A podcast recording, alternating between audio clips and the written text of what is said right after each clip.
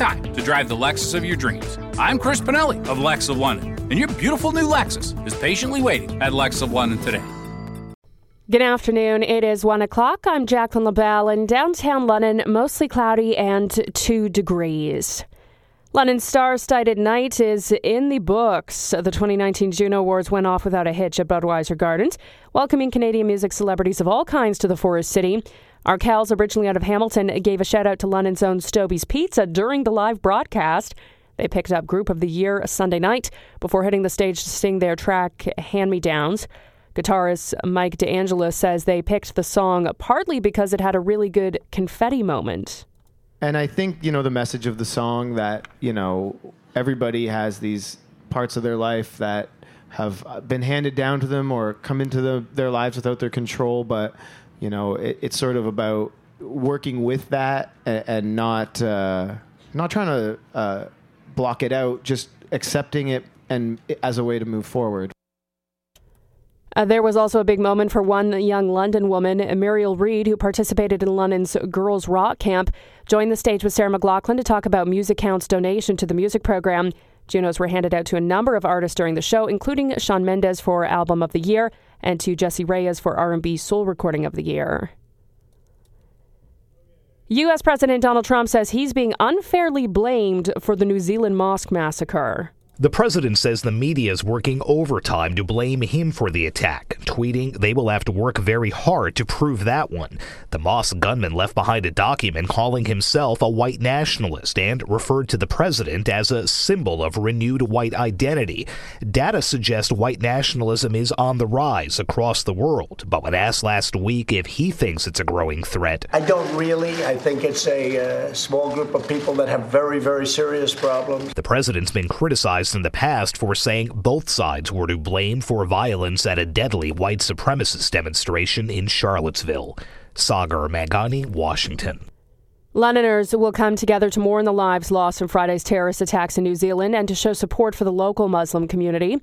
A gunman fatally shot 50 people at two mosques in Christchurch. Dozens more were wounded. Tonight's vigil will start at 6 o'clock in Victoria Park. Police in the Dutch city of Utrecht say uh, still say a shooting on a tram killed three people, but they've posted a tweet saying five others, not nine as originally stated, were wounded.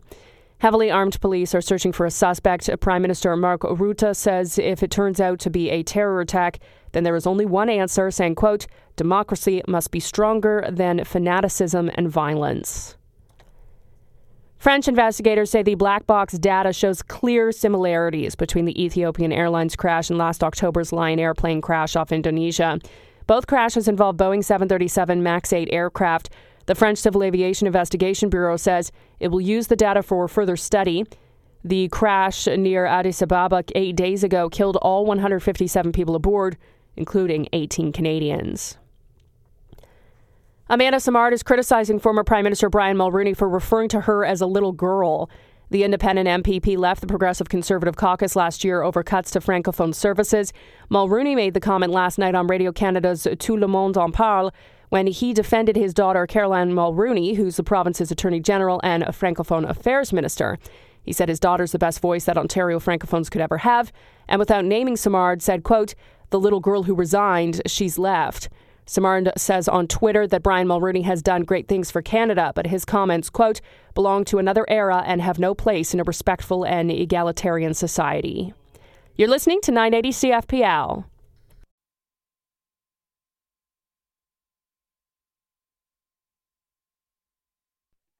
Oh, happy, happy Monday. Wow. Welcome to the corner of Wellington and King. You can also look at us at Wellington and Dundas. We have all kinds of things to do on the show today. How about the Junos? How much fun was that? Talk to somebody who took part in just watching the arrivals on the red carpet or who was lucky enough to be inside. Wow. London puts on a show. Now, it helps when, you know, it, it's like any party if you have a party and you invite a lot of people who come over and they sit on their hands and they mumble quietly, uh, you know, it's not very good. Yeah, I was hoping that uh, something else would. Then you know, you could have a good time, but typically it's a quiet night, and you might look back and say, eh, "That was that was all right." Very nice people, very nice people we had over that night. But if you go and you bring people who know how to bring it, then all of a sudden you're in a whole new stratosphere.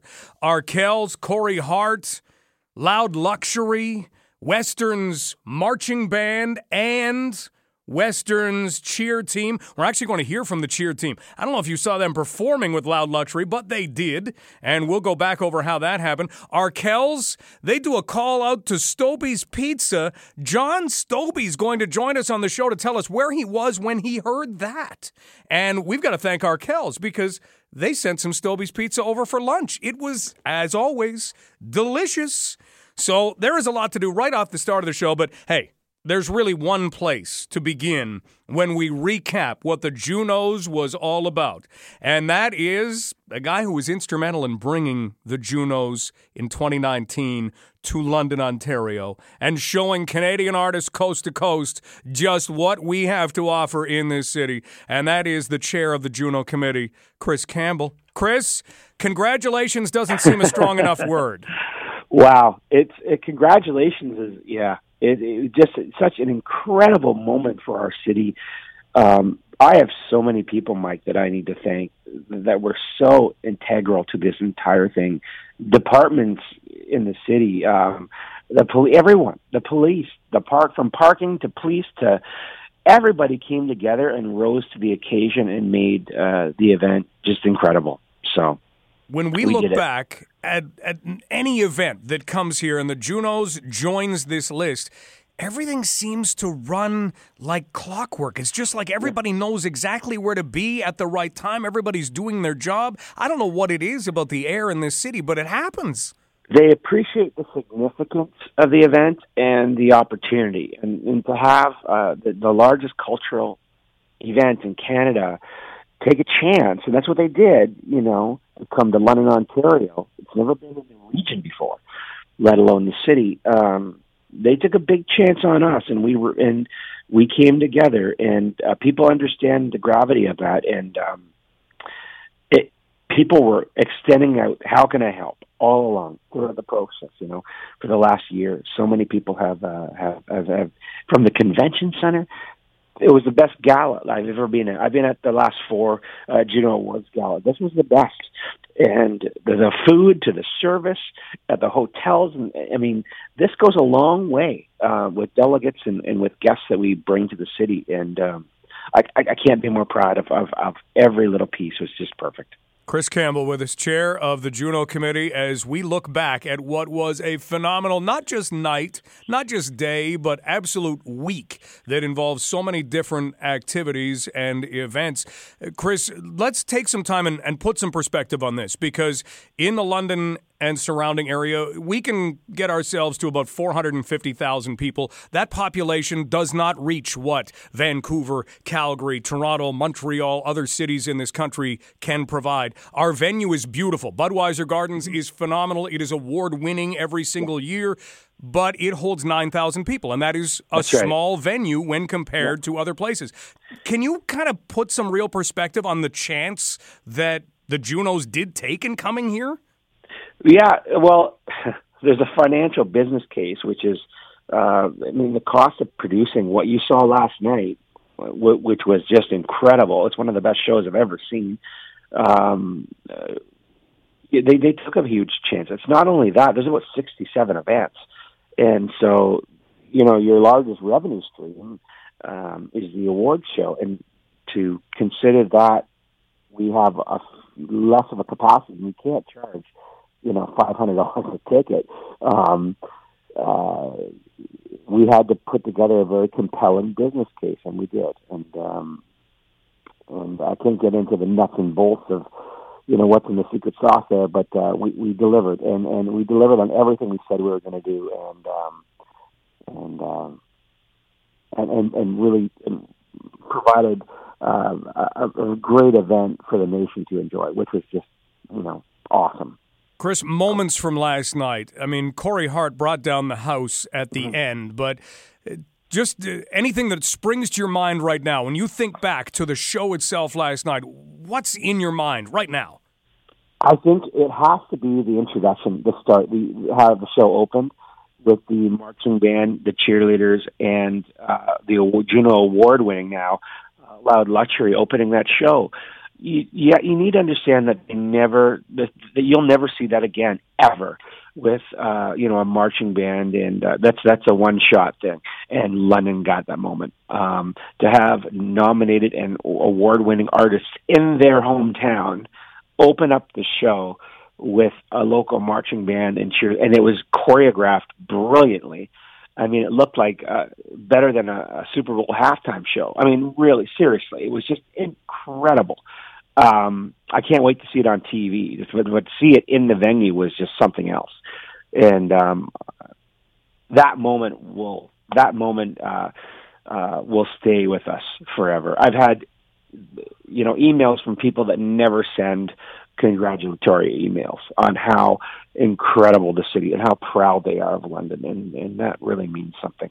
Well, that that sums it up right there because you have created some things over this past week that people have never seen before, may never seen before, may never see mm-hmm. again, and and you know what? That's not easy to do because there's a lot of things that have been seen in our world up to this mm-hmm. point. So, job well done. Anyone else we can give you the platform to thank off uh, off the the top of your head before we let you go? You know, it's really this. It's really the volunteers, the the host committee. I had an incredible. Um, host committee of dedicated volunteers. You need to understand that no, no one's getting paid here, Mike. Like the the volunteers are, are you know in the committee. We're not. I'm not paid. My our, my my vice chair is not paid. And these are full time jobs. I have I have people that have jobs and they're they took on another job to do this for their community.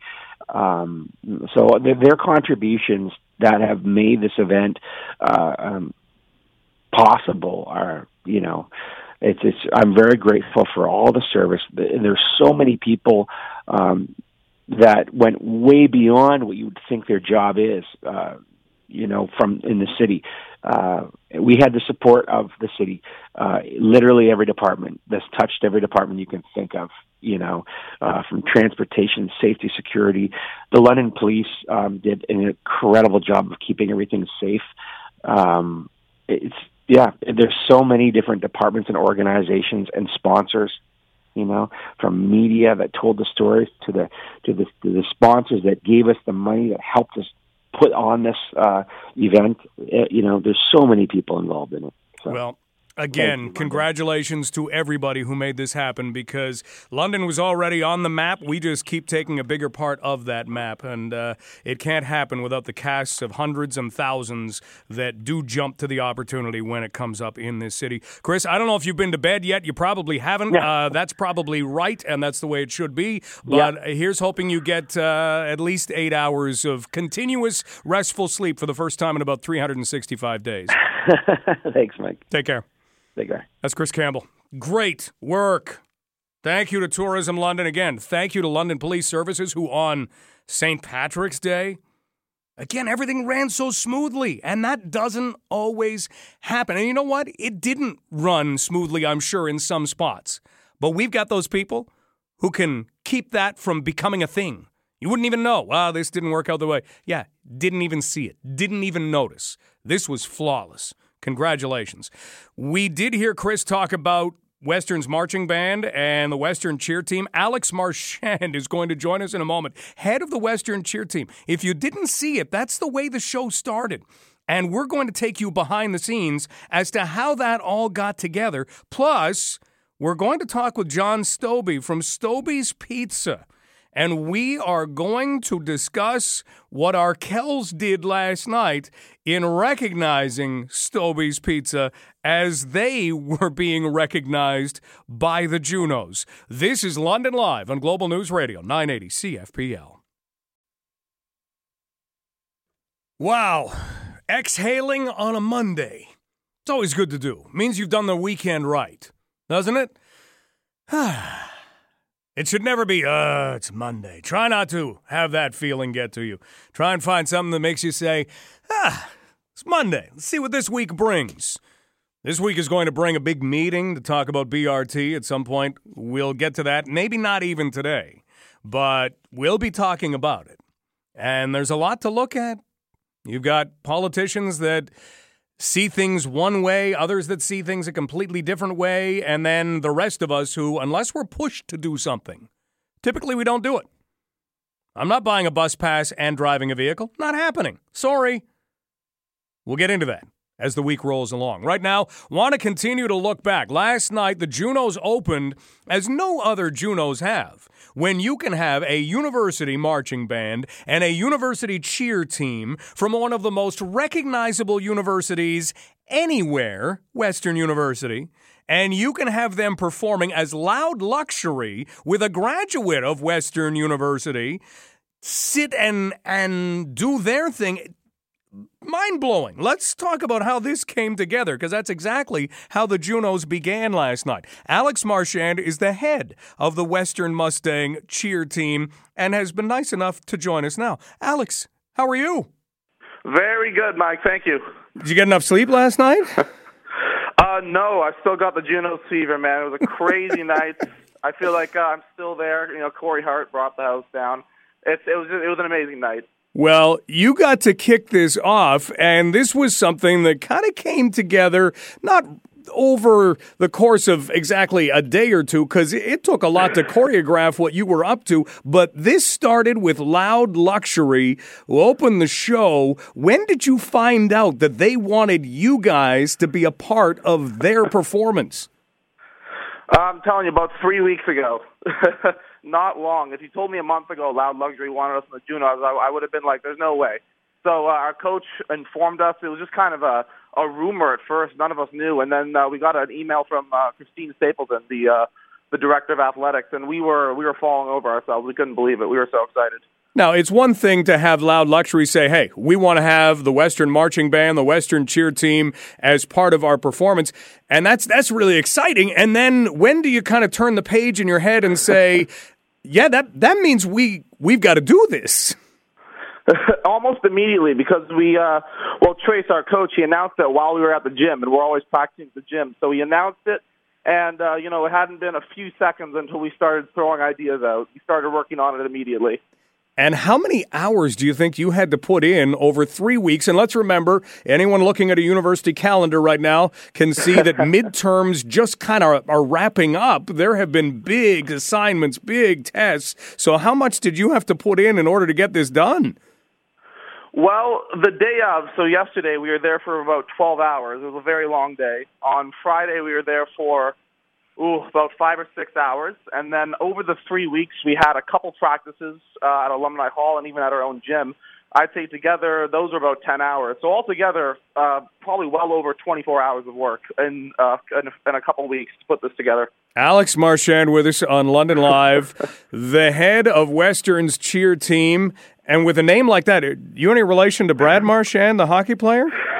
Uh, you know, I'm almost ashamed to say it. He's my third cousin. I, I don't, I don't like the Bruins, if anyone's wondering, but uh, he's, uh, he's, uh, yeah. I guess I'm the uh, the second biggest athlete in my team now.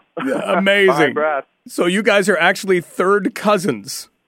Yes, he's from uh, Halifax. My father's from um, Cape Breton. So uh, everyone on my father's side, they're all from from uh, Nova Scotia. Are any of them Bruins fans or? My uncle huge Bruins fan since uh, since he was a kid. Well, so every that's it. Everybody who plays with Brad Marchand absolutely loves him. You play against him, and it's a whole different story he's fun to watch. He's fun to watch, man. I'll, I'll give him that. Definitely is. Well, you were fun to watch last night. Let's talk about.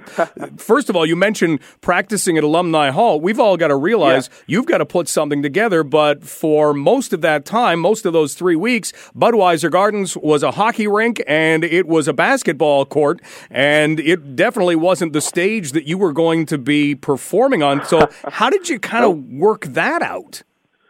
Very funny. So on the basketball court, uh, Dave Campbell, he was the uh, choreographer for this, great guy, very professional. He and some of the production people put it with green sort of painter's tape. They put a uh, kind of a layout of the entire stage, and it's not a normal shaped stage. If you watched it, there are portions, and so we had to look uh, on the basketball court and kind of map out within the confines of this green painter's tape exactly where we go. And it was difficult at first because they're all kind of like these pits where people were. So we had to make sure that we weren't walking over, you know, those areas when we were transitioning to different skills. And we also had to make sure that we weren't, you know, accidentally throwing the girls off the stage uh, when we were uh, rehearsing.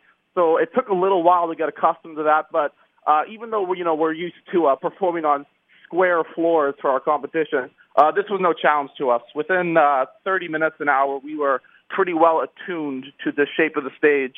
And uh, well, it went well last night, so uh, it, it, showed. It showed. Well, it did. It did go yeah. extremely well. You got to meet Loud Luxury, and they have become a huge success.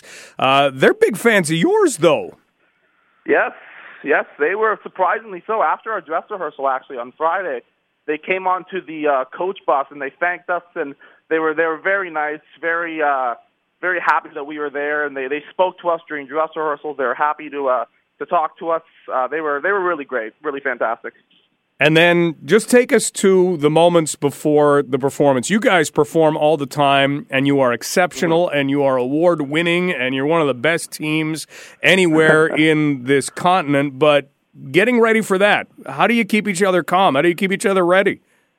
Well, uh, we're obviously no stranger to the stage, of course, but you know this was different. This was probably this was in recent memory the biggest performance that we were going to have uh, uh, to a televised audience. So right before we went on at eight o'clock, uh, Dave and Oren, he was the musical director, had us come out onto the stage in front of the crowd, and he kind of they let us warm up, sort of throw some baskets. And I'm not going to lie, that really kind of uh, calmed the jitters. Um, when we were ready to go on, we had our earpieces on. We knew what to expect. We knew that people were watching, and we knew that we had to perform. So when we were on the stage, I mean, we we, we knew exactly what we were going to do. We knew uh, everyone knew exactly what to do at what count, at what part in the song. I mean, that's how our team functions. We know every move at every count. And once we got on the stage, we were in full performance mode, full fun mode, and uh, yeah, there weren't even any nerves. Honestly, by eight o'clock, there were no nerves. We were just we were just doing our thing. Well, you were one of the big takeaways from the Junos. That performance was outstanding, alongside Loud Luxury, and certainly we got to give a congratulations to the Western Marching Band, a part of this as well. Well deserved recognition for all that you do. Congratulations, and uh, I guess don't go Bruins. Uh, you'll make a lot of Leaf fans happy saying that. Alex, thanks for the time. Thank you so much, Mike. Thank you. Alex Marchand, head of the Western cheer team. Loud Luxury comes and says, Yeah, uh, we know about this. We want the cheer team and the marching band involved in what we do to open the Junos. And then they've got three weeks to figure out what to do. Can you imagine that? Have you ever had anything like that happen in your life when somebody says, Here, here's what you're going to get to do? And you go, this is amazing. I can't believe this. This is going to be so much fun. And then you realize, but we also have to to get this together. We oh, this is also going to be a lot of work, really really hard and pretty stressful. But they pulled it off. And again, just part of the show. So, congratulations to them for pulling that off. The hours that they've got to put in during things like midterms and during a pretty hectic part of their own schedule. We're going to take a break. We've got news coming up with Jacqueline LaBelle. And then we're going to do one last thing on the Junos, and then we're going to get into a lot of other stuff, some pretty serious today.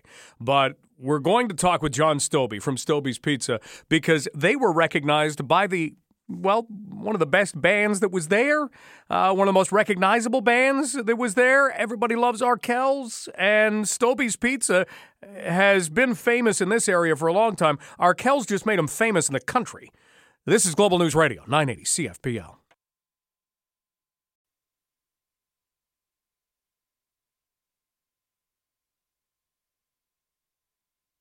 We have so many different things to get to on the show today. We're going to check in with John Stobie at Stobie's Pizza in just a few minutes, but there are other stories that are popping up. We are going to head to New Zealand, and this is a story that has not popped up. This is a story that has taken over, and it goes back to Friday. We'll do that after 2 o'clock. We are also going to talk with a couple of members of the Muslim community here in London, one to outline tonight's vigil at Victoria Park, and another to look at the aftermath of Friday's shootings. So that is coming up again a little later on this hour, and then after news as we get into our next news break. We're also going to talk some education on the show. There is some interesting news concerning autonomous vehicles, too, coming out of the U.S. So we'll get to that in just a little bit. We're going to talk with John Stobie of Stobie's Pizza. But one of the things that has come up with regard to the I guess the the October 17th decision to legalize marijuana or the October 17th beginning of legalization of marijuana in Canada has to do with moms and marijuana. And how to deal with this when you are around your kids and around kids period and it's something we have an opportunity to look at right now because joining us is Michelle Latinsky from Cannabis Motherhood. Michelle, great to have you with us. Oh, thanks. It's great to be here. Michelle, take us through the development of, of where you are right now with regard to cannabis and moms. There's, you know, ever since October 17th uh, came and went, I have moms reaching out all the time just wanting to talk about it. And um, starting to feel more comfortable being open about it, but also, you know, being very honest in that they still feel there's a stigma around it and they still feel guilty and is it okay that I want to use cannabis and what should I say to my kids about it and should I use in front of my kids and you know is it okay that I try it? So I you know now is just since October 17th there's just been so much conversation about it um, so very, very interesting times for sure. Absolutely, because as a parent, it's so difficult to try to decide. Okay, how do how do I set this up? Do I use the old line? Don't do as I do, do as I say, because that doesn't work for very long. Um, and how do I do it where I can say, yeah, this is okay for me, but this is not okay for you? So, how do you start a conversation like that, and and when? I don't think there's a right exact right time. Every parent is different. Every you know child is different. Some people aren't comfortable talking about it with their kids. Others, I know, are very very open um, about it. So I think you know starting off is just to to decide how comfortable you are. Um, to a lot of people, I say you know think about wine. Do you do you drink you know wine or beer in front of your kids and what kind of conversation do you have around that? Um, I know at home, you know, if I have a glass of wine, my kids know that, you know, mommy has a glass of wine sometimes with dinner to help relax, uh, you know, after a very, very long day, and that it's an adult drink and it's it's not for them. Although my kids are, are quite young now, so you know, they wouldn't necessarily understand the cannabis conversation, but as they get older, it's certainly something I would like to be more open about, um, but I know everyone is different. So I, I think it's it's really just um, opening the conversation um, to children because it as they get older, it will become part of their lives, and so I think to to not acknowledge it, and you know that whole we grew up in the 80s, 90s, the just say no to drugs era. I think it's things are very different now, and uh, you know it's definitely important to have a conversation around it. Michelle Latinsky joining us from Cannabis Motherhood as we look at some some difficult questions. You've been very active on social media and in at least opening up this dialogue. Some of the things that come back to you, what strikes you from what people have said to you about this? Um, I think it's really just that, you know, the feeling guilty about using it. And I thought after October 17th I'd be able to be more open, but I you know people think i just want to get high and i'm a bad mom and you know all that judgment around um motherhood and you know whether it's okay for moms to use cannabis in order to relax or to sleep better or for whatever reasons they're using um there's still that kind of guilt associated um with doing something for themselves when you try and kind of draw that line, that's difficult in so many different ways if you are a parent. When do you say, okay, well, now I am going to take a little bit of time for myself. Now I am going to make sure that, that I have part of, of my life that isn't necessarily completely parent involved. How do you deal with that? Um, you know, sorry, I just missed that. Like when you're when the child is asking. Well, basically, when when you're looking at, hey, I you're always a parent. 24 hours a day, but at some point you do have to say it's it's okay for me to still be me. How do you do uh, that? I think you, you know everyone's different. For for me, when I need time out uh, to relax, I just have to say to my kids, you know what, mommy needs a break right now, and it's it's really important for me to be a good mommy because I've had a long day and I've you know, been working hard and now I've been playing with you and I've made dinner and you know, mommy needs 10 minutes alone type thing. So I think everyone does it differently, but I I also think it's important uh, to teach your children, you know, that it's important for you, you know, in order to be a good mom to, to take time off for yourself as well. There will be people that worry, hey, you know what, cannabis, marijuana, that's a gateway drug, like you say. It was always don't do drugs through the 80s and 90s and even the early 2000s, and now now our world is a little bit of a different place. That kind of a conversation and drawing lines there. Do, do you draw lines saying, hey, marijuana belongs in maybe a different category, saying, you know, how we have a couple of drinks or whatever? Do we put it there and say, yeah, but these other things like cocaine, like heroin, you know, I don't know how far you want to throw fentanyl into it, but but do you draw a line like that in your mind in order to associate here are things that could be called recreational and here are things to stay away from? I, you know, I, I don't want to make a blanket statement for every parent because again, every parent is different. But I think education around cannabis and cannabis use and benefits and harms um, will really, as we start to see more research, I think it will change. We, we're going to start to see, um, you know, more positive benefits coming out from it. So I don't necessarily think a parent should be, you know, going out and encouraging uh, cannabis use, but certainly as you know kids get older, they they will be exposed to it, and so you know right now what what do you tell them about alcohol you know do you do you say you can drink it when you're you know, at what age or what kind of conversations do you have um, around that? I think it's really about safe and responsible use, and if if you're going to use it, you know, um, make sure you're of legal age. You know, be around friends you trust, things things like that. Um, but you know, certainly there's going to be parents who don't necessarily feel comfortable telling their child it's it's okay to use versus hard drugs. So it's you know, there's still that conversation about just say no when you're younger. It's just that people are having a more open conversation now as opposed to drawing that hard line, it seems. Well, Michelle, it's great to hear you use the word conversation as much as you do and communication as much as you do because you're never going in the wrong direction if you've got conversation and communication going on. Thanks so much for sharing the thoughts on this. We really appreciate it. Oh, thank you so much for having me. Take care. You too. That is Michelle Latinsky from Cannabis Motherhood one of those things that becomes a big question. And there has been a lot of activity on whether it is Facebook or whether it's uh, other other spots that have created those online dialogues that now are being brought into other areas to say, okay, how, how, how do you deal with this? How do you say, well, this is okay for me, but it's not okay for you? And is it okay to say, yeah, I, I can have my time and I'm doing this and it does not involve my children. You know, it, that's that's a tough one. That is that is a tough one. Because if you handle it wrong, all of a sudden your kids are going to look at you in a different way. They really are. And you know, I I don't know. I I don't have everybody's answer, and neither does Michelle, and she's not pretending to. Because every situation does have to be different. But if you are going to be a parent, you have to put your kids number one. I would say as close to 100% of the time as you can. And maybe I'm wrong in that. You know, maybe I'm wrong in that you have time that you need for yourself or you'll drive yourself absolutely bonkers. But you've got to put your kids number one. And if it means not smoking pot, it means not smoking pot. But that's not the attitude that we're hearing from everybody. And it's not the attitude that we're hearing from cannabis motherhood at all. How do you see things?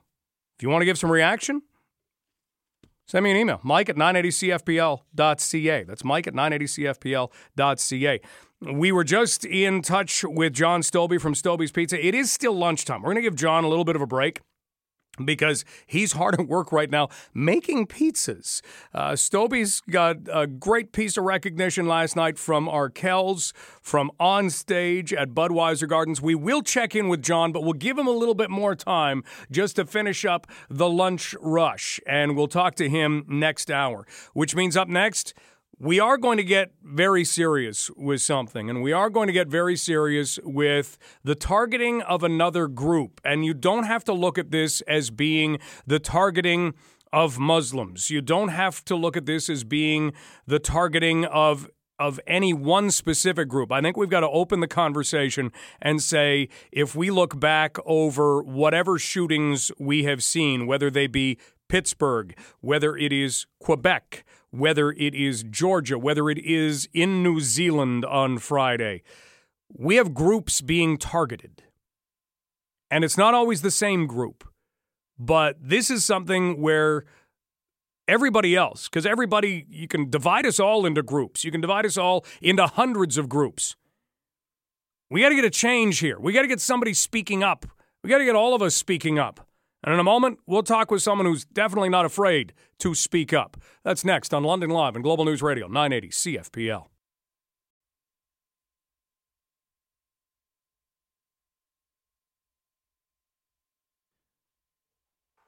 All we did was watch the death toll rise over the weekend after another senseless tragedy in this time New Zealand. It's been anywhere and everywhere. Why bother with this? You get someone whose stupid little manifesto was all about creating chaos. You know, if you're that unhappy, I don't know what to do with you. I really don't. I don't know where you've reached that point from. I don't know where you're headed. But the idea that you're going to you're going to hurt innocent people, no one ever has an answer for that. The only people who do are the ones that are willing to hurt innocent people. So, what do we do about this? Well, I think we turn to people who are not afraid to speak up. I think we turn to people who seek out the wisdom within themselves, the wisdom of others.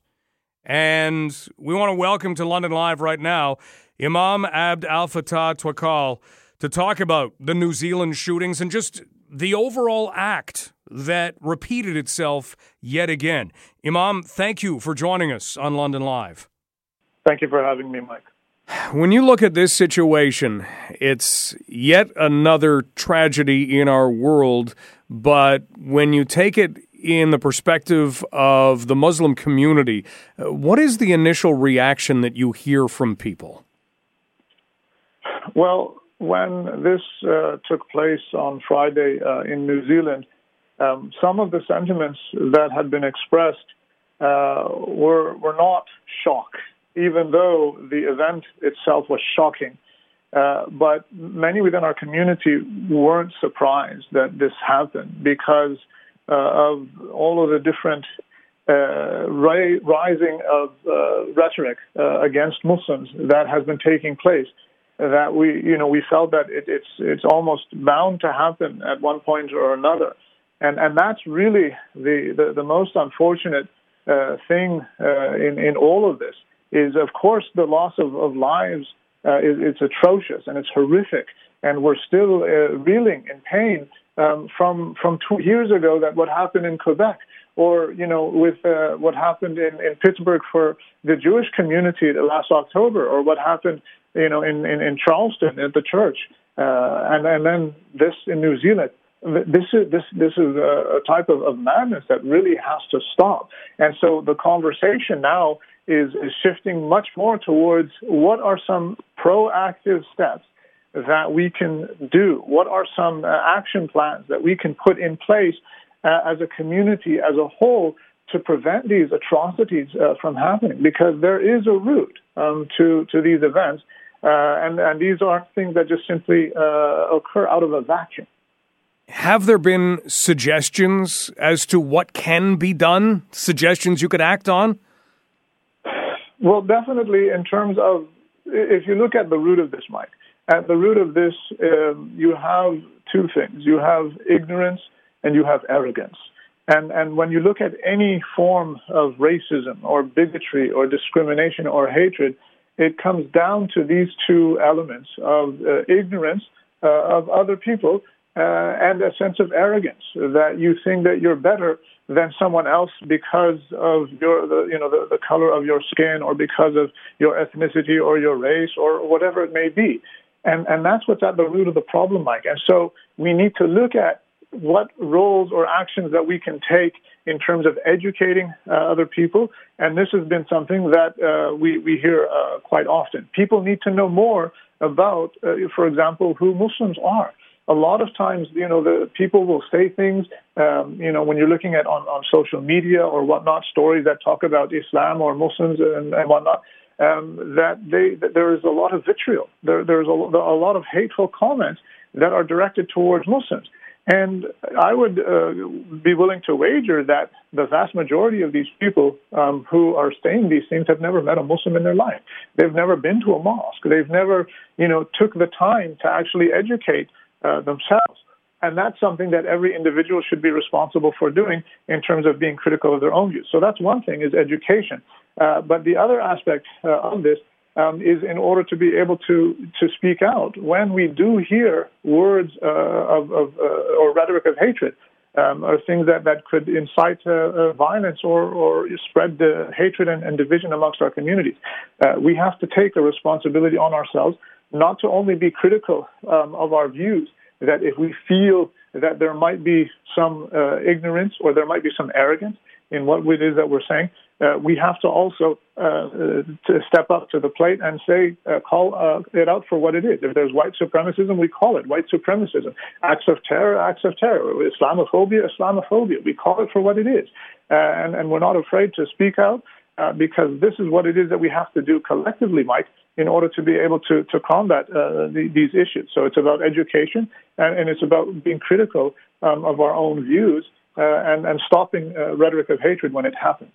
Imam Abd Al Fattah Twakkal talking with us today on London Live as we look at some really strong messages. And, and thank you for bringing us those messages. Those are not just messages that could be used by any one community, those are messages that could be used by everybody, should be used by everybody. If you do see something, we've got to get to the point where you call somebody on it, don't we? Absolutely, absolutely. And, and this is why it's a collective effort, Mike. It's not only about you know, Islamophobia. This time it was about Islamophobia in terms of what happened in New Zealand. But the, the next time it could be other groups. And, and so we have to be proactive. We have to stand together as a community um, and, and rightfully call out these things for what they are, which is, is uh, hatred, which is, uh, you know, rhetoric of, of division uh, and, and bigotry and racism. And we have to put a stop to it. But we're the ones who are responsible to, to do that. We're the ones who have to, you know, take actions in order to be able to prevent these things from happening again. But we need to be proactive. We need to take steps now um, so that uh, we, we don't wait for another incident like this to happen and then we just start this conversation all over again. It's something that has to be continuous, Mike. Well, thank you so much for joining us today and for sharing the thoughts. My pleasure, Mike. Mike, thank you for having me. Imam Abd Al Fattah Twakkal on the New Zealand shootings, but you got to listen to the message that is there. And we've talked about this from a number of perspectives. We've got a world that is becoming more and more divided. And you can throw the blame wherever you want to. You can throw the blame at Russia because they have had campaigns that, you know, you can listen right now to Russia Rising, which is a great podcast, which is available on Curiouscast. And it goes through a lot of theories as to why we are as divided as we are. You've got a lot of Russian trolls that have created division based on postings on Facebook, fake news stuff. You know, having the person in power in the South, I don't care what you say, it doesn't help. It doesn't help when it comes to battling divisiveness. But we've talked about this in terms of words that we use and the LGBTQ community and the idea that you use hateful words and you don't even realize it. That's the kind of stuff you have to change. But it's also the kind of stuff that you've got to call out. If somebody says it, you have to have the ability not to yell at them or get angry with them, but to be able to say, you know what, that's that's not right. And it's a hard thing to do. It is much easier to join with them than it is to go against them but it's something you have to do. And that's the kind of thing that we're looking at. We've got to battle against the divisiveness that exists. We have groups and we have identities because it helps us. It helps us to make us feel, yes, I'm I'm better than somebody else. But we're not. We've had that forever.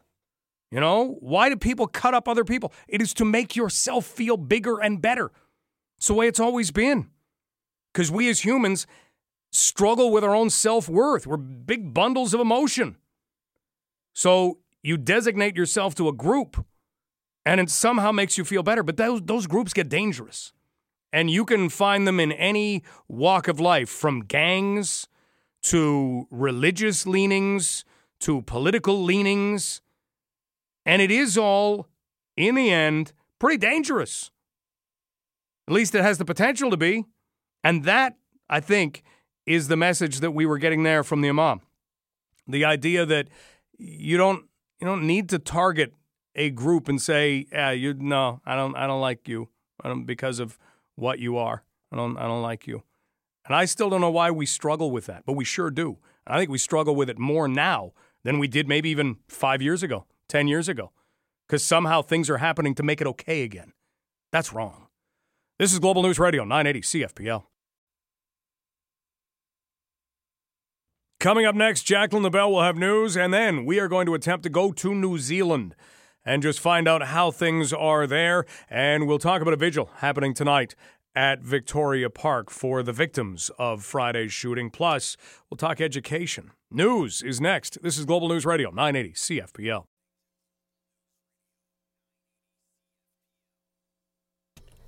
Good afternoon. It is 2 o'clock. I'm Jacqueline LaBelle in downtown London. We have mostly cloudy skies. It is 2 degrees. The 48th annual Juno Awards had a distinctly London flavor. London's own Loud Luxury started the broadcast by performing with Western University's marching band and cheerleaders. Mariel Reed from London Girls Rock Camp spoke on the broadcast about how the Juno charity has helped her, and the Arkells gave Stobies a shout out. John Stobie tells 980 CFPL he was watching live when they mentioned his restaurant.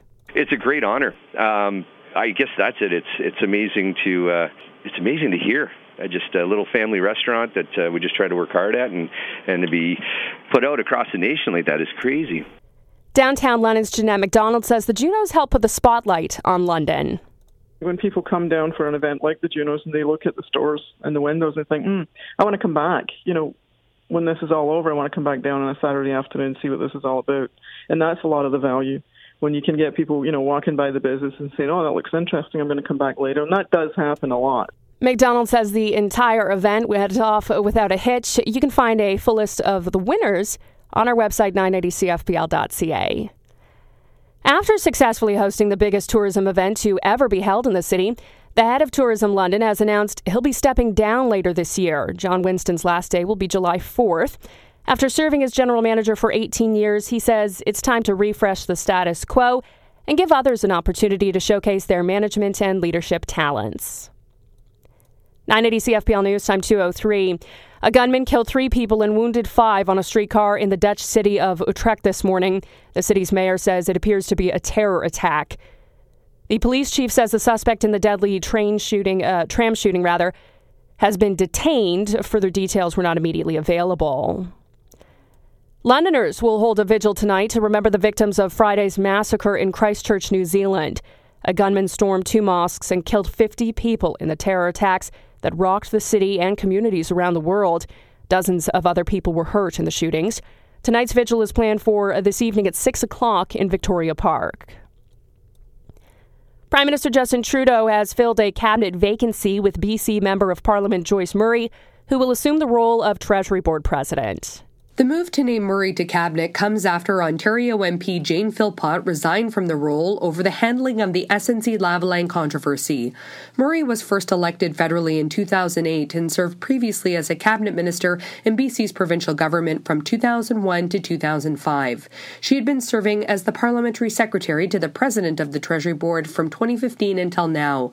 The government says she will help to advance priorities including a focus on growing the economy for the middle class. Kristy Kirkup, the Canadian Press, Ottawa. Eastern Ontario MPP Randy Hillier alleges he was expelled from the Progressive Conservative Party for raising concerns about unregistered lobbying by the Premier's close friends and advisors. Hillier released an open letter today claiming his ejection from the party is because he pushed back against party operatives who are constraining the voices of elected politicians. Premier Doug Ford's office calls Hillier's allegations outright lies. Amanda Simard, who left the party late last year over cuts to Francophone services, says she felt she was muzzled too and not allowed to speak in the legislature. That's exactly what I said when I left um, because I uh, tried to speak and uh, I wasn't able to get on the list um, during that time in November. And so uh, I haven't seen, I, have seen the letter quickly, but uh, I know that uh, from my experience, I was prevented. Hillier says he was punished for a variety of activities, including refusing to obtain permission to speak to the media and for failing to stand and applaud the government during legislative sessions. You're listening to 980 CFPL.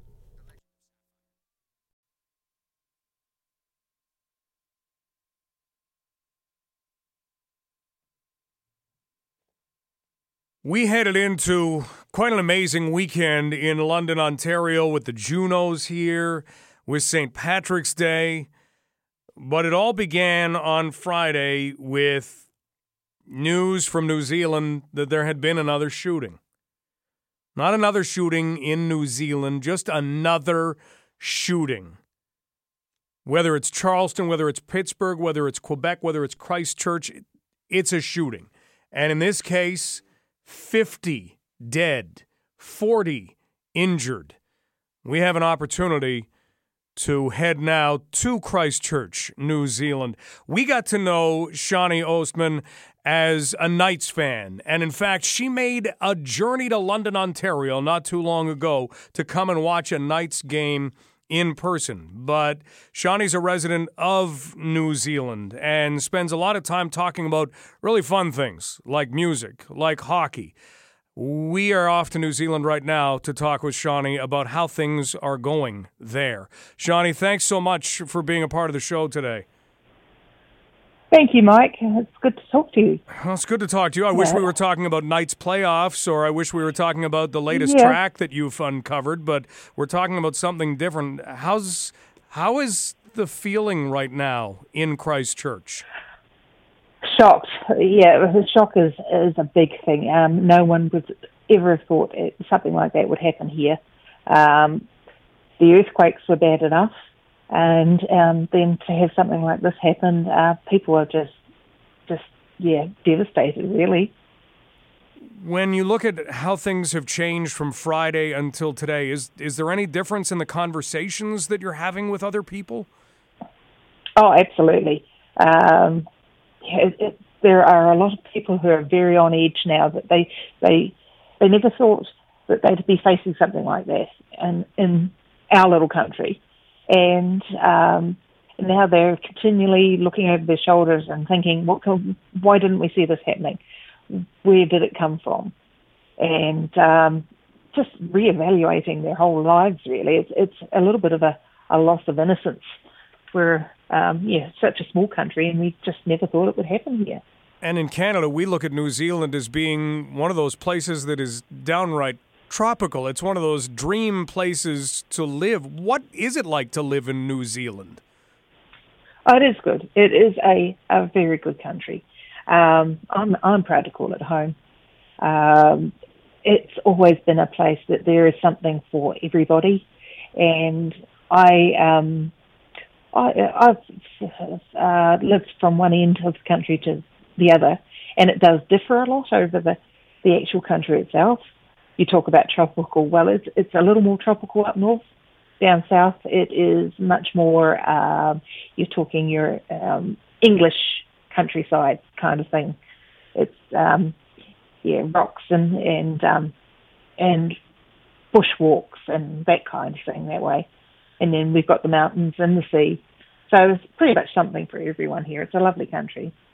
Shawnee Ostman with us from New Zealand. And again, Shawnee has been a great London Knights supporter forever. And now we talk with her about something that, as you say, has kind of taken a, away some of the security around the country.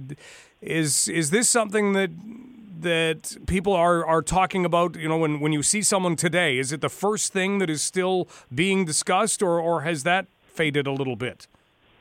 Yeah, no, it is still being discussed. Um, communities are still um, getting together.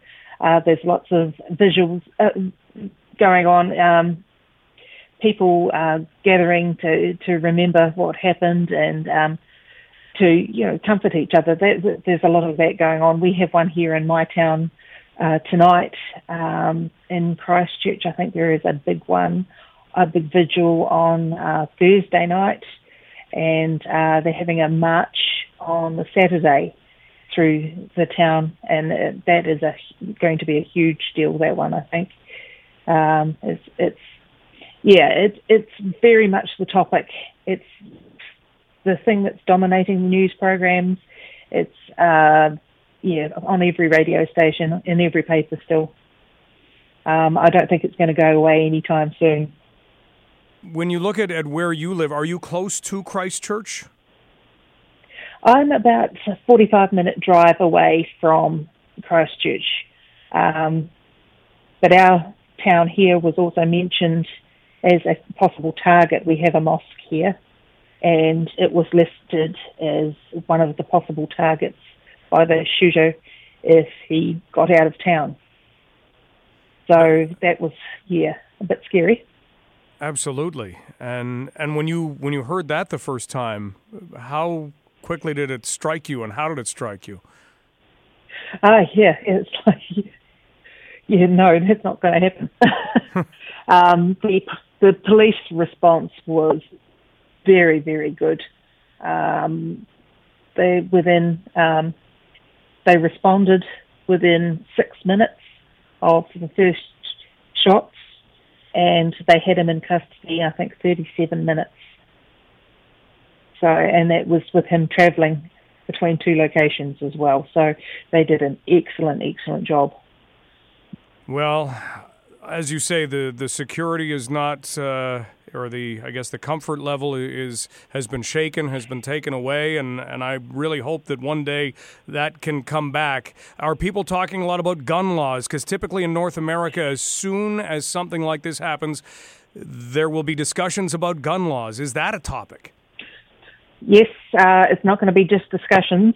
Uh, the government has um, committed to bringing in um, changes to New Zealand gun, gun laws within 10 days of um, the event happening. Um, and the key topic part of that is uh, banning semi-automatic rifle, rifles, uh, military-style semi-automatic rifles. They will be banned. Hmm. And that's something that we no, don't necessarily no. hear around here. That that's quick action. Typically, when something does happen, is is this normal for the New Zealand government to say, "Okay, we're taking action. It's happening now. Get out of the way." Pretty much, yeah. Um, response is usually very good. We are a small population, so it is easier. There's there's less uh, lobby groups maybe that um, are going to get in the way of things like this, and there was a recommendation uh, a couple of years back that the the um, firearms laws needed revamping, and it wasn't action then. And I think this time it's it's a case of yes, we're going to do this because we don't want this happening here again. There we go. Well, Shawnee, thank you so much. It's been great getting to know you over the years, and I really appreciate you taking some time out for us today. Thank you, Mike. Same applies. I really enjoyed uh, listening to you, and um, it's really good to keep in touch. Let's do that. Take care. Thank you. Bye bye. Shawnee Osman from New Zealand lives just outside Christchurch, about 45 minutes away. She said they have a mosque in their town. It was listed as a potential target by that manifesto. And fortunately, the police did their job. But that's, that's interesting to hear. And, you know, whether, whether it is going back to the Netherlands and flooding that they had once upon a time, whether it's Australia and a tragic gun incident there, whether it's New Zealand. I always applaud these countries that are able to say, okay, this is what happened. All right, obviously there's a problem. Because if you're going to have a mass shooting, there's a problem. If you're going to have a flood that kills hundreds of people, there's a problem. So, how do we address this? And they go and they do it. Take a look at Holland, the Netherlands, and what they have done in order to prevent flooding. It is incredible. The amount of money spent was big, but they have never had an issue like what they had. In North America, what is it with us? Why don't why don't we ever get anything done? Because we don't. How many mass shootings have we had? What's been done? thoughts and prayers. Thoughts and prayers. Oh, well, we'll look at this and we'll look at potential. Nothing's been done at all. 10 days. They're going to change things because they have looked at those gun laws in New Zealand and they have decided, no, this is a problem. And the gunman here was able to buy guns legally. They, they've talked to the person he bought the store or the guns from, the store they bought them from. And yet they're going to change things. You know, the death toll in New Zealand in terms of homicides per year, I don't know how many people died in 2017 by homicide? 35. This is something that does not happen. Let's go to the phones quickly with Bob. Hey, Bob. Hey, Mike, how you doing, buddy? Good. Hey, uh, you know, of course, I I condemn what's happened, right? Like any normal, sane person. I would. hear a butt, though, so give us your butt. Yeah. Okay. Well, uh, you know, uh, well, my condolences and sympathies go out to these people, of course. Uh, I'm not Islamophobic, and I'm not a racist, and I'll condemn a terrorist act committed by a white person, a black person, a brown person, or any race on this planet. Okay. My question is when you have and, and you know when you have uh, we've all seen it around the world radical Muslims uh, partaking in terrorist act what phobia do they what's the phobia that they suffer from because we have to have an honest conversation is what I'm getting what, at what kind of honest conversation are we having Well- here? Because no, no, no, no, no. Hang on. Because why? Then we have radical white supremacists doing all kinds of things. That's right, Mike. Let, let me finish. But why did you have to mention? No, because look, well, just hold on. Like this is where I always come to the to when I get into this conversation. I've had I've had conversation with Muslims people about this, and I could sit down and talk to them rationally about it.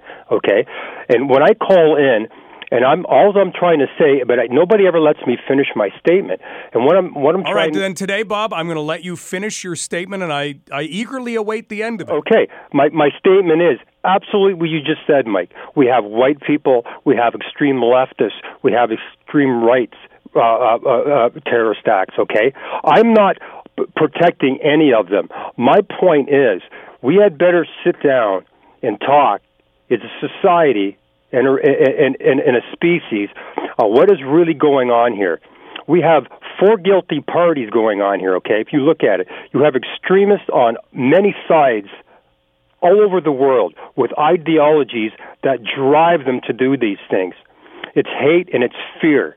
We have to be we have to hold people accountable. Maybe the media should be held accountable in some respects too because they seem to politicize all these events, okay? We better start sitting down and talking about our differences and sorting this stuff out okay, and be honest about it, and call every person of every race, of every ideology, ideology out. Call them out on their actions of terrorist acts. Okay, if we're not willing to do that, and we're always willing to to point just at the white people, or just at the Muslim terrorists, or just at the extreme left, you know, we have them all. We've had the baseball diamond shooting by the Democrats. We had a guy caught, thank God, by the FBI and the CIA who had a radical agenda to kill CNN people, Democrats, right? We've just had two more terrorist acts in the last few days, one in, in the Netherlands and one, and I believe it was Nigeria, on different different ethnic backgrounds committing these these terrorist acts. So we got an issue here. But we got to sit down and talk about everybody involved and why all ethnic backgrounds are taking action against other ethnic backgrounds and wanting to wipe them out with cars, with bombs, with guns in mosques we just seen in New Zealand. That's my point. Now, if we're not going to sit down and talk about this honestly, we're not going to solve it. But don't protect one side and not and just point fingers at one side because we're all to blame.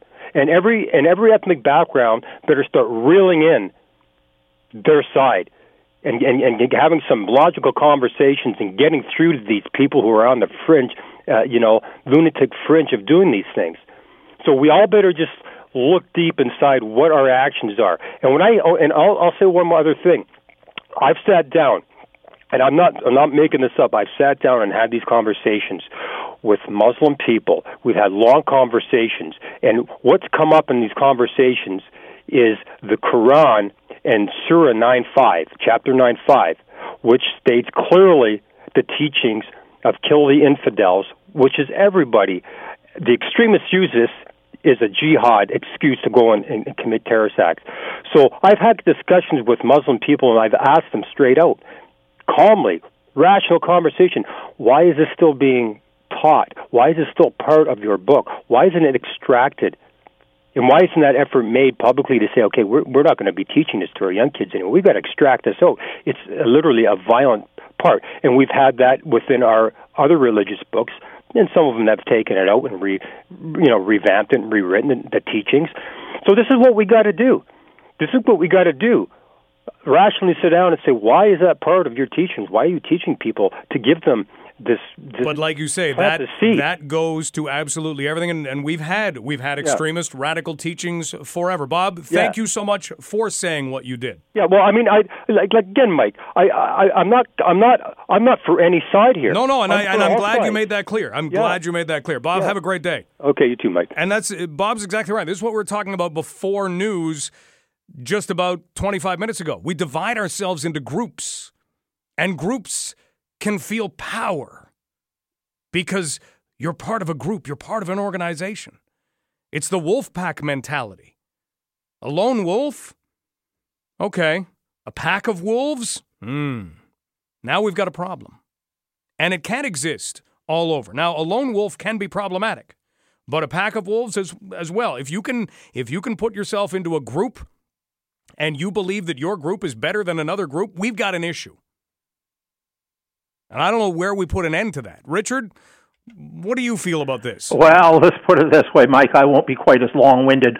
But, you know, the other night, it's not often I get to watch a good interview right on the Clinton News Network, but Governor Jeb Bush was there, and nobody's ever accused Jeb, right, of being a lefty, right? But, anyways, Governor Bush of Florida, he was doing an interview. I think the man's name was David Axelrod. And at the very end, this is what he said We have to call out people, he said, Republicans as well, who are anti immigrant. Me, I have never been anti immigrant, not when it comes to legal immigration. When it comes to legal immigration, I would sooner have a 100,000 legal immigrants come into my country who have been vetted and screened, and I know that's not a national security risk to us, than to have one illegal go, illegal come into this country and that hasn't been vetted and screened. But having said that, I got a question to ask you, Mike. I don't know much about Auckland, New Zealand, uh, or the country of New Zealand for that matter. Do they have the death penalty there? I don't know, but Richard, I'm going to find out for you. Well, I'll tell you, 38 out of 50 states in the wonderful USA have it, right? And I hope that this individual, right, once he receives a fair trial, and if he's found guilty, right, I hope he meets the same uh, fate, right, that Timothy McVeigh uh, received, right, back in 1995. And I'll tell you, I don't care if it's a white Christian, I don't care if it's a Muslim, I don't care what their nationality is. You commit an act of terrorism, Mike, right? I believe in the death penalty. You have a good day. Thanks, Richard. And just to update things, thanks to Matt, no death penalty in New Zealand. Got to take a break. If you're on hold, please stay with us. This is Global News Radio, 980 CFPL.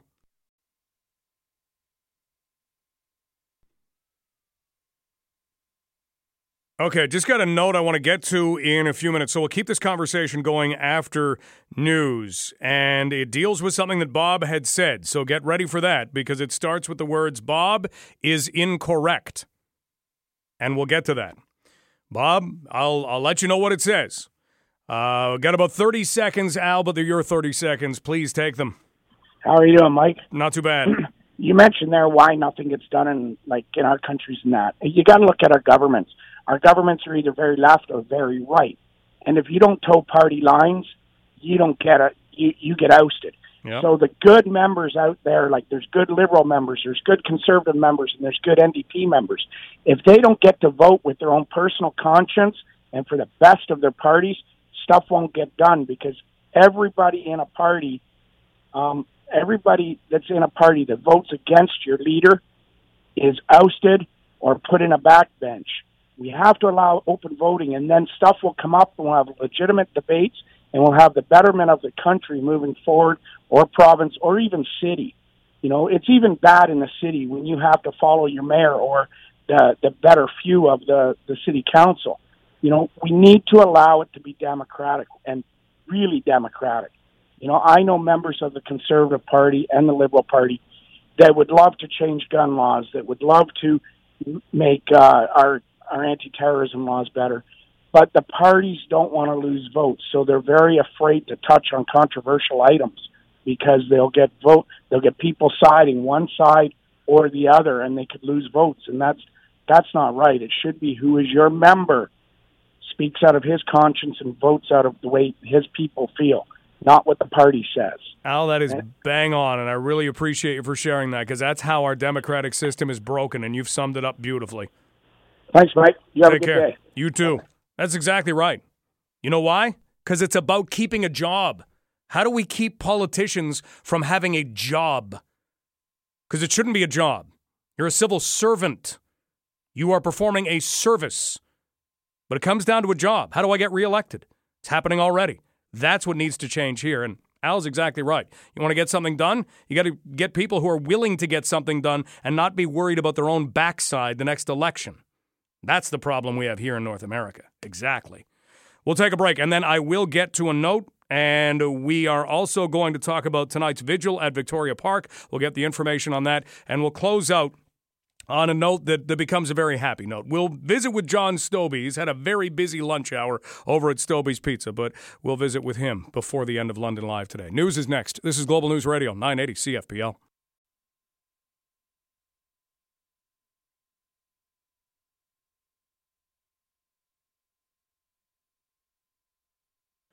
Thank you once again for the conversation we have been having.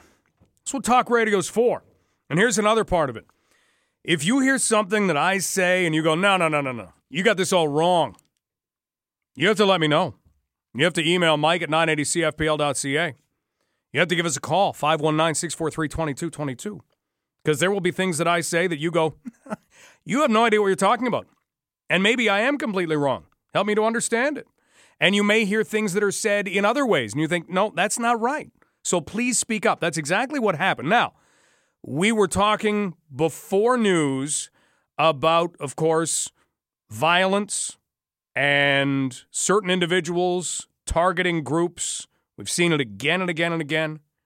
Talking about how New Zealand has said 10 days, we're going to change some gun laws, we're going to fix some things. Al brought up some great points as to why it doesn't happen here. Our politicians are part of groups. They can't vote on their own.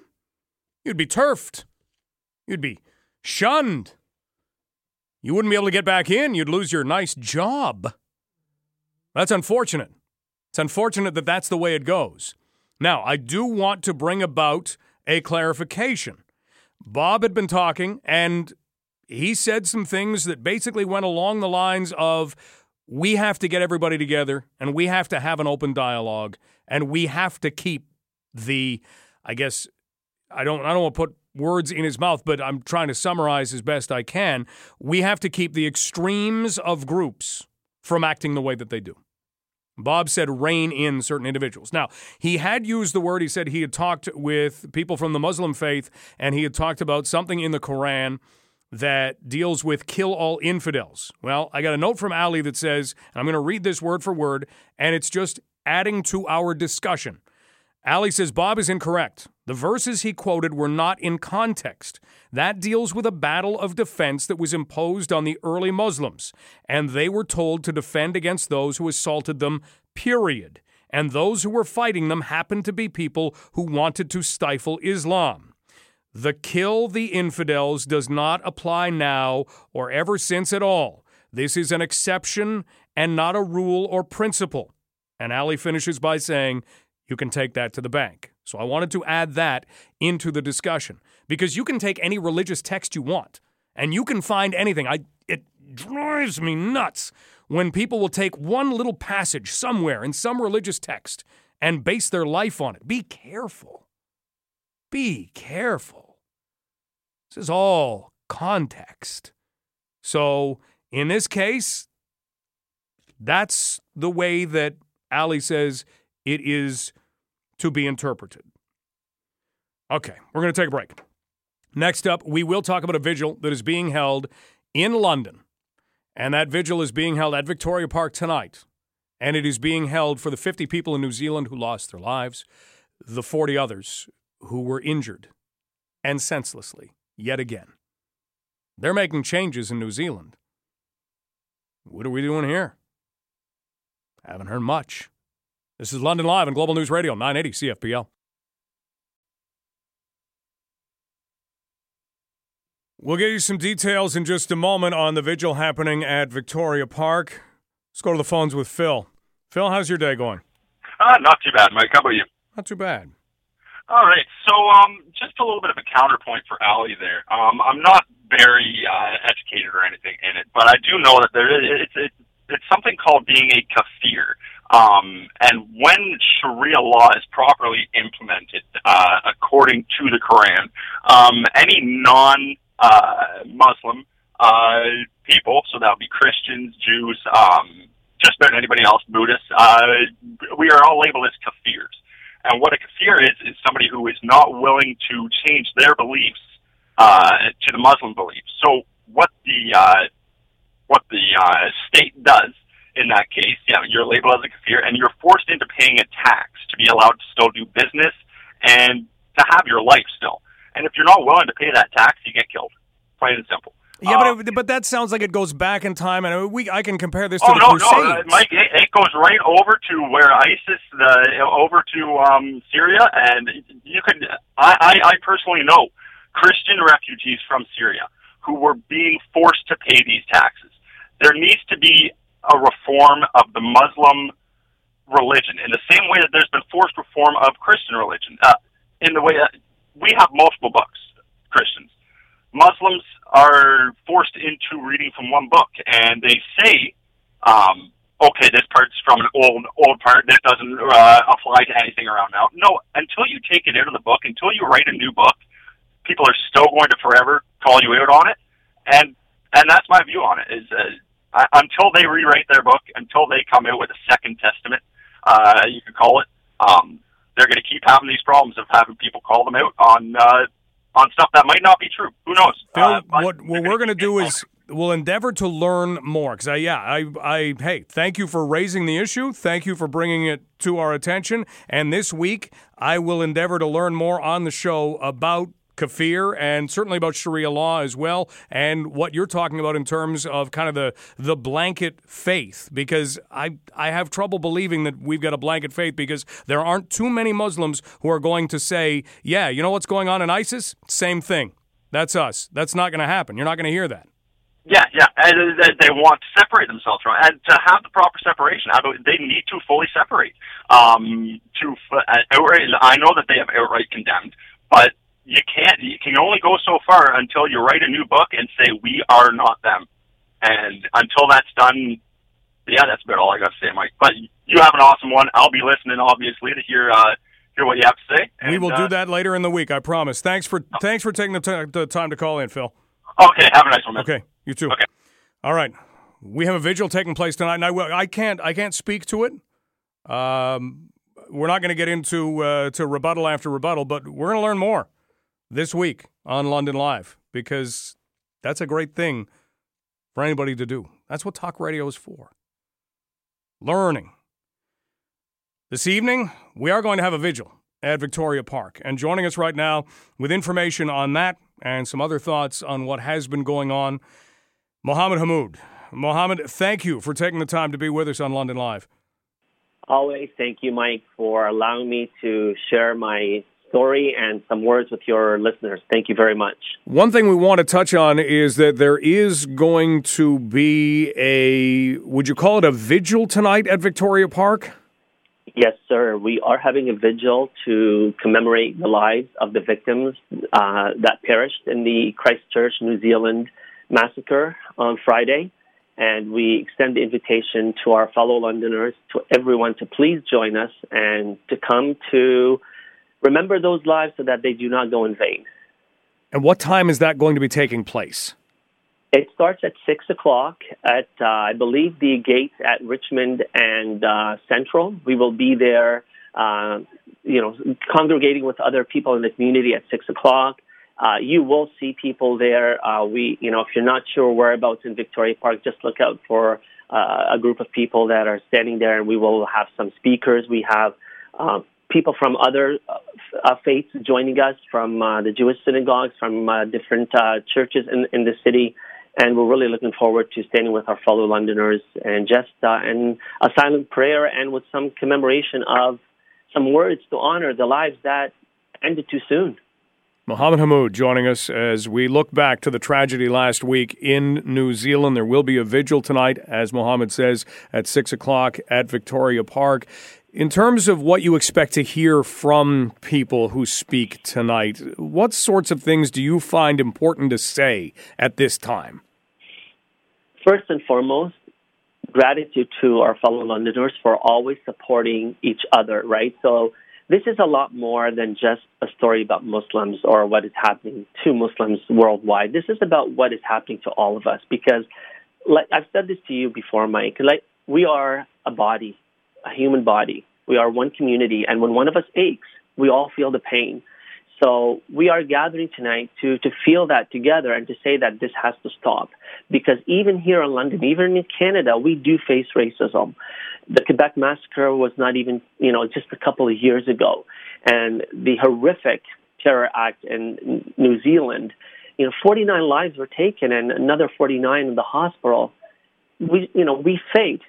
When is the next attack? And we want to highlight that this is something that should not happen Unfortunately, we don't have any control over when it does, but what we can control, what we can try to impact, is to have the right policies in place that we call terrorism terrorism when it happens, regardless of who perpetrates the act, right? It, normally, what happens if you're a Muslim and you are engaged in some act of terror or a pseudo Muslim, let me say, right? So people have hijacked Islam for their own perverted interpretation of Islam, right away we hear about it, and you know, it, that's all we talk about is you know Muslim terrorists.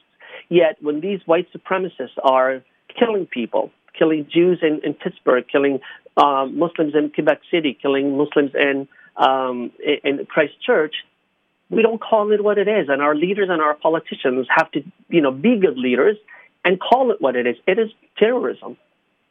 We're talking so with. That's part of Oh, no, go ahead. part of what we'll talk about tonight. We are talking with Mohammed Hamoud, and tonight there will be a vigil at Victoria Park. There will be speakers. Uh, Mohammed, before we close out, fear. Uh, it's something that terrorism breeds. It's one of the reasons people turn to terrorism is to create fear. Um, how do you deal with fear in uh, in a community that once again has been targeted in another country, but you just pointed it out has also been targeted in our country? So by creating relationships, by creating bridges and not walls, by talking to each other, by recognizing that um, we are more than mere labels, ethnicity, religion, uh, our names, you know, these are just labels, and we are human beings. We may come from many different backgrounds, but we form one nation, and that is humankind. So when we come together to recognize that we are sisters and brothers, and there's something more central that brings us together, just our humanity, then we realize we aren't so different. And, and that's at, at, at the focus of what we'll talk about. But that's a discussion that needs to happen all the time. And this is what needs to be reflected in the policies that, that we have and and this teachings that we have at our schools and our mosques and our churches, we can't talk enough about it. When we erase ignorance, we erase the fear, and then we start talking about what brings us together, not what tears us apart. Tonight, 6 o'clock, Victoria Park. Mohammed, thank you so much for taking some time for us today. Thank you very much, Mike. Take care. You too. Mohammed Hammoud on the vigil tonight at Victoria Park starting at 6 o'clock. Time for one more break. We are going to finish the show the way we started the show. We're going to talk Junos and some of the aftermath. Thank you for the discussion, and we will talk more about this topic that we've been dealing with for about an hour now as the shows unfold this week. So stick with us this week. But up next, Stobie's Pizza, getting a nice little call out from Arkells. This is London Live on Global News Radio, 980 CFPL.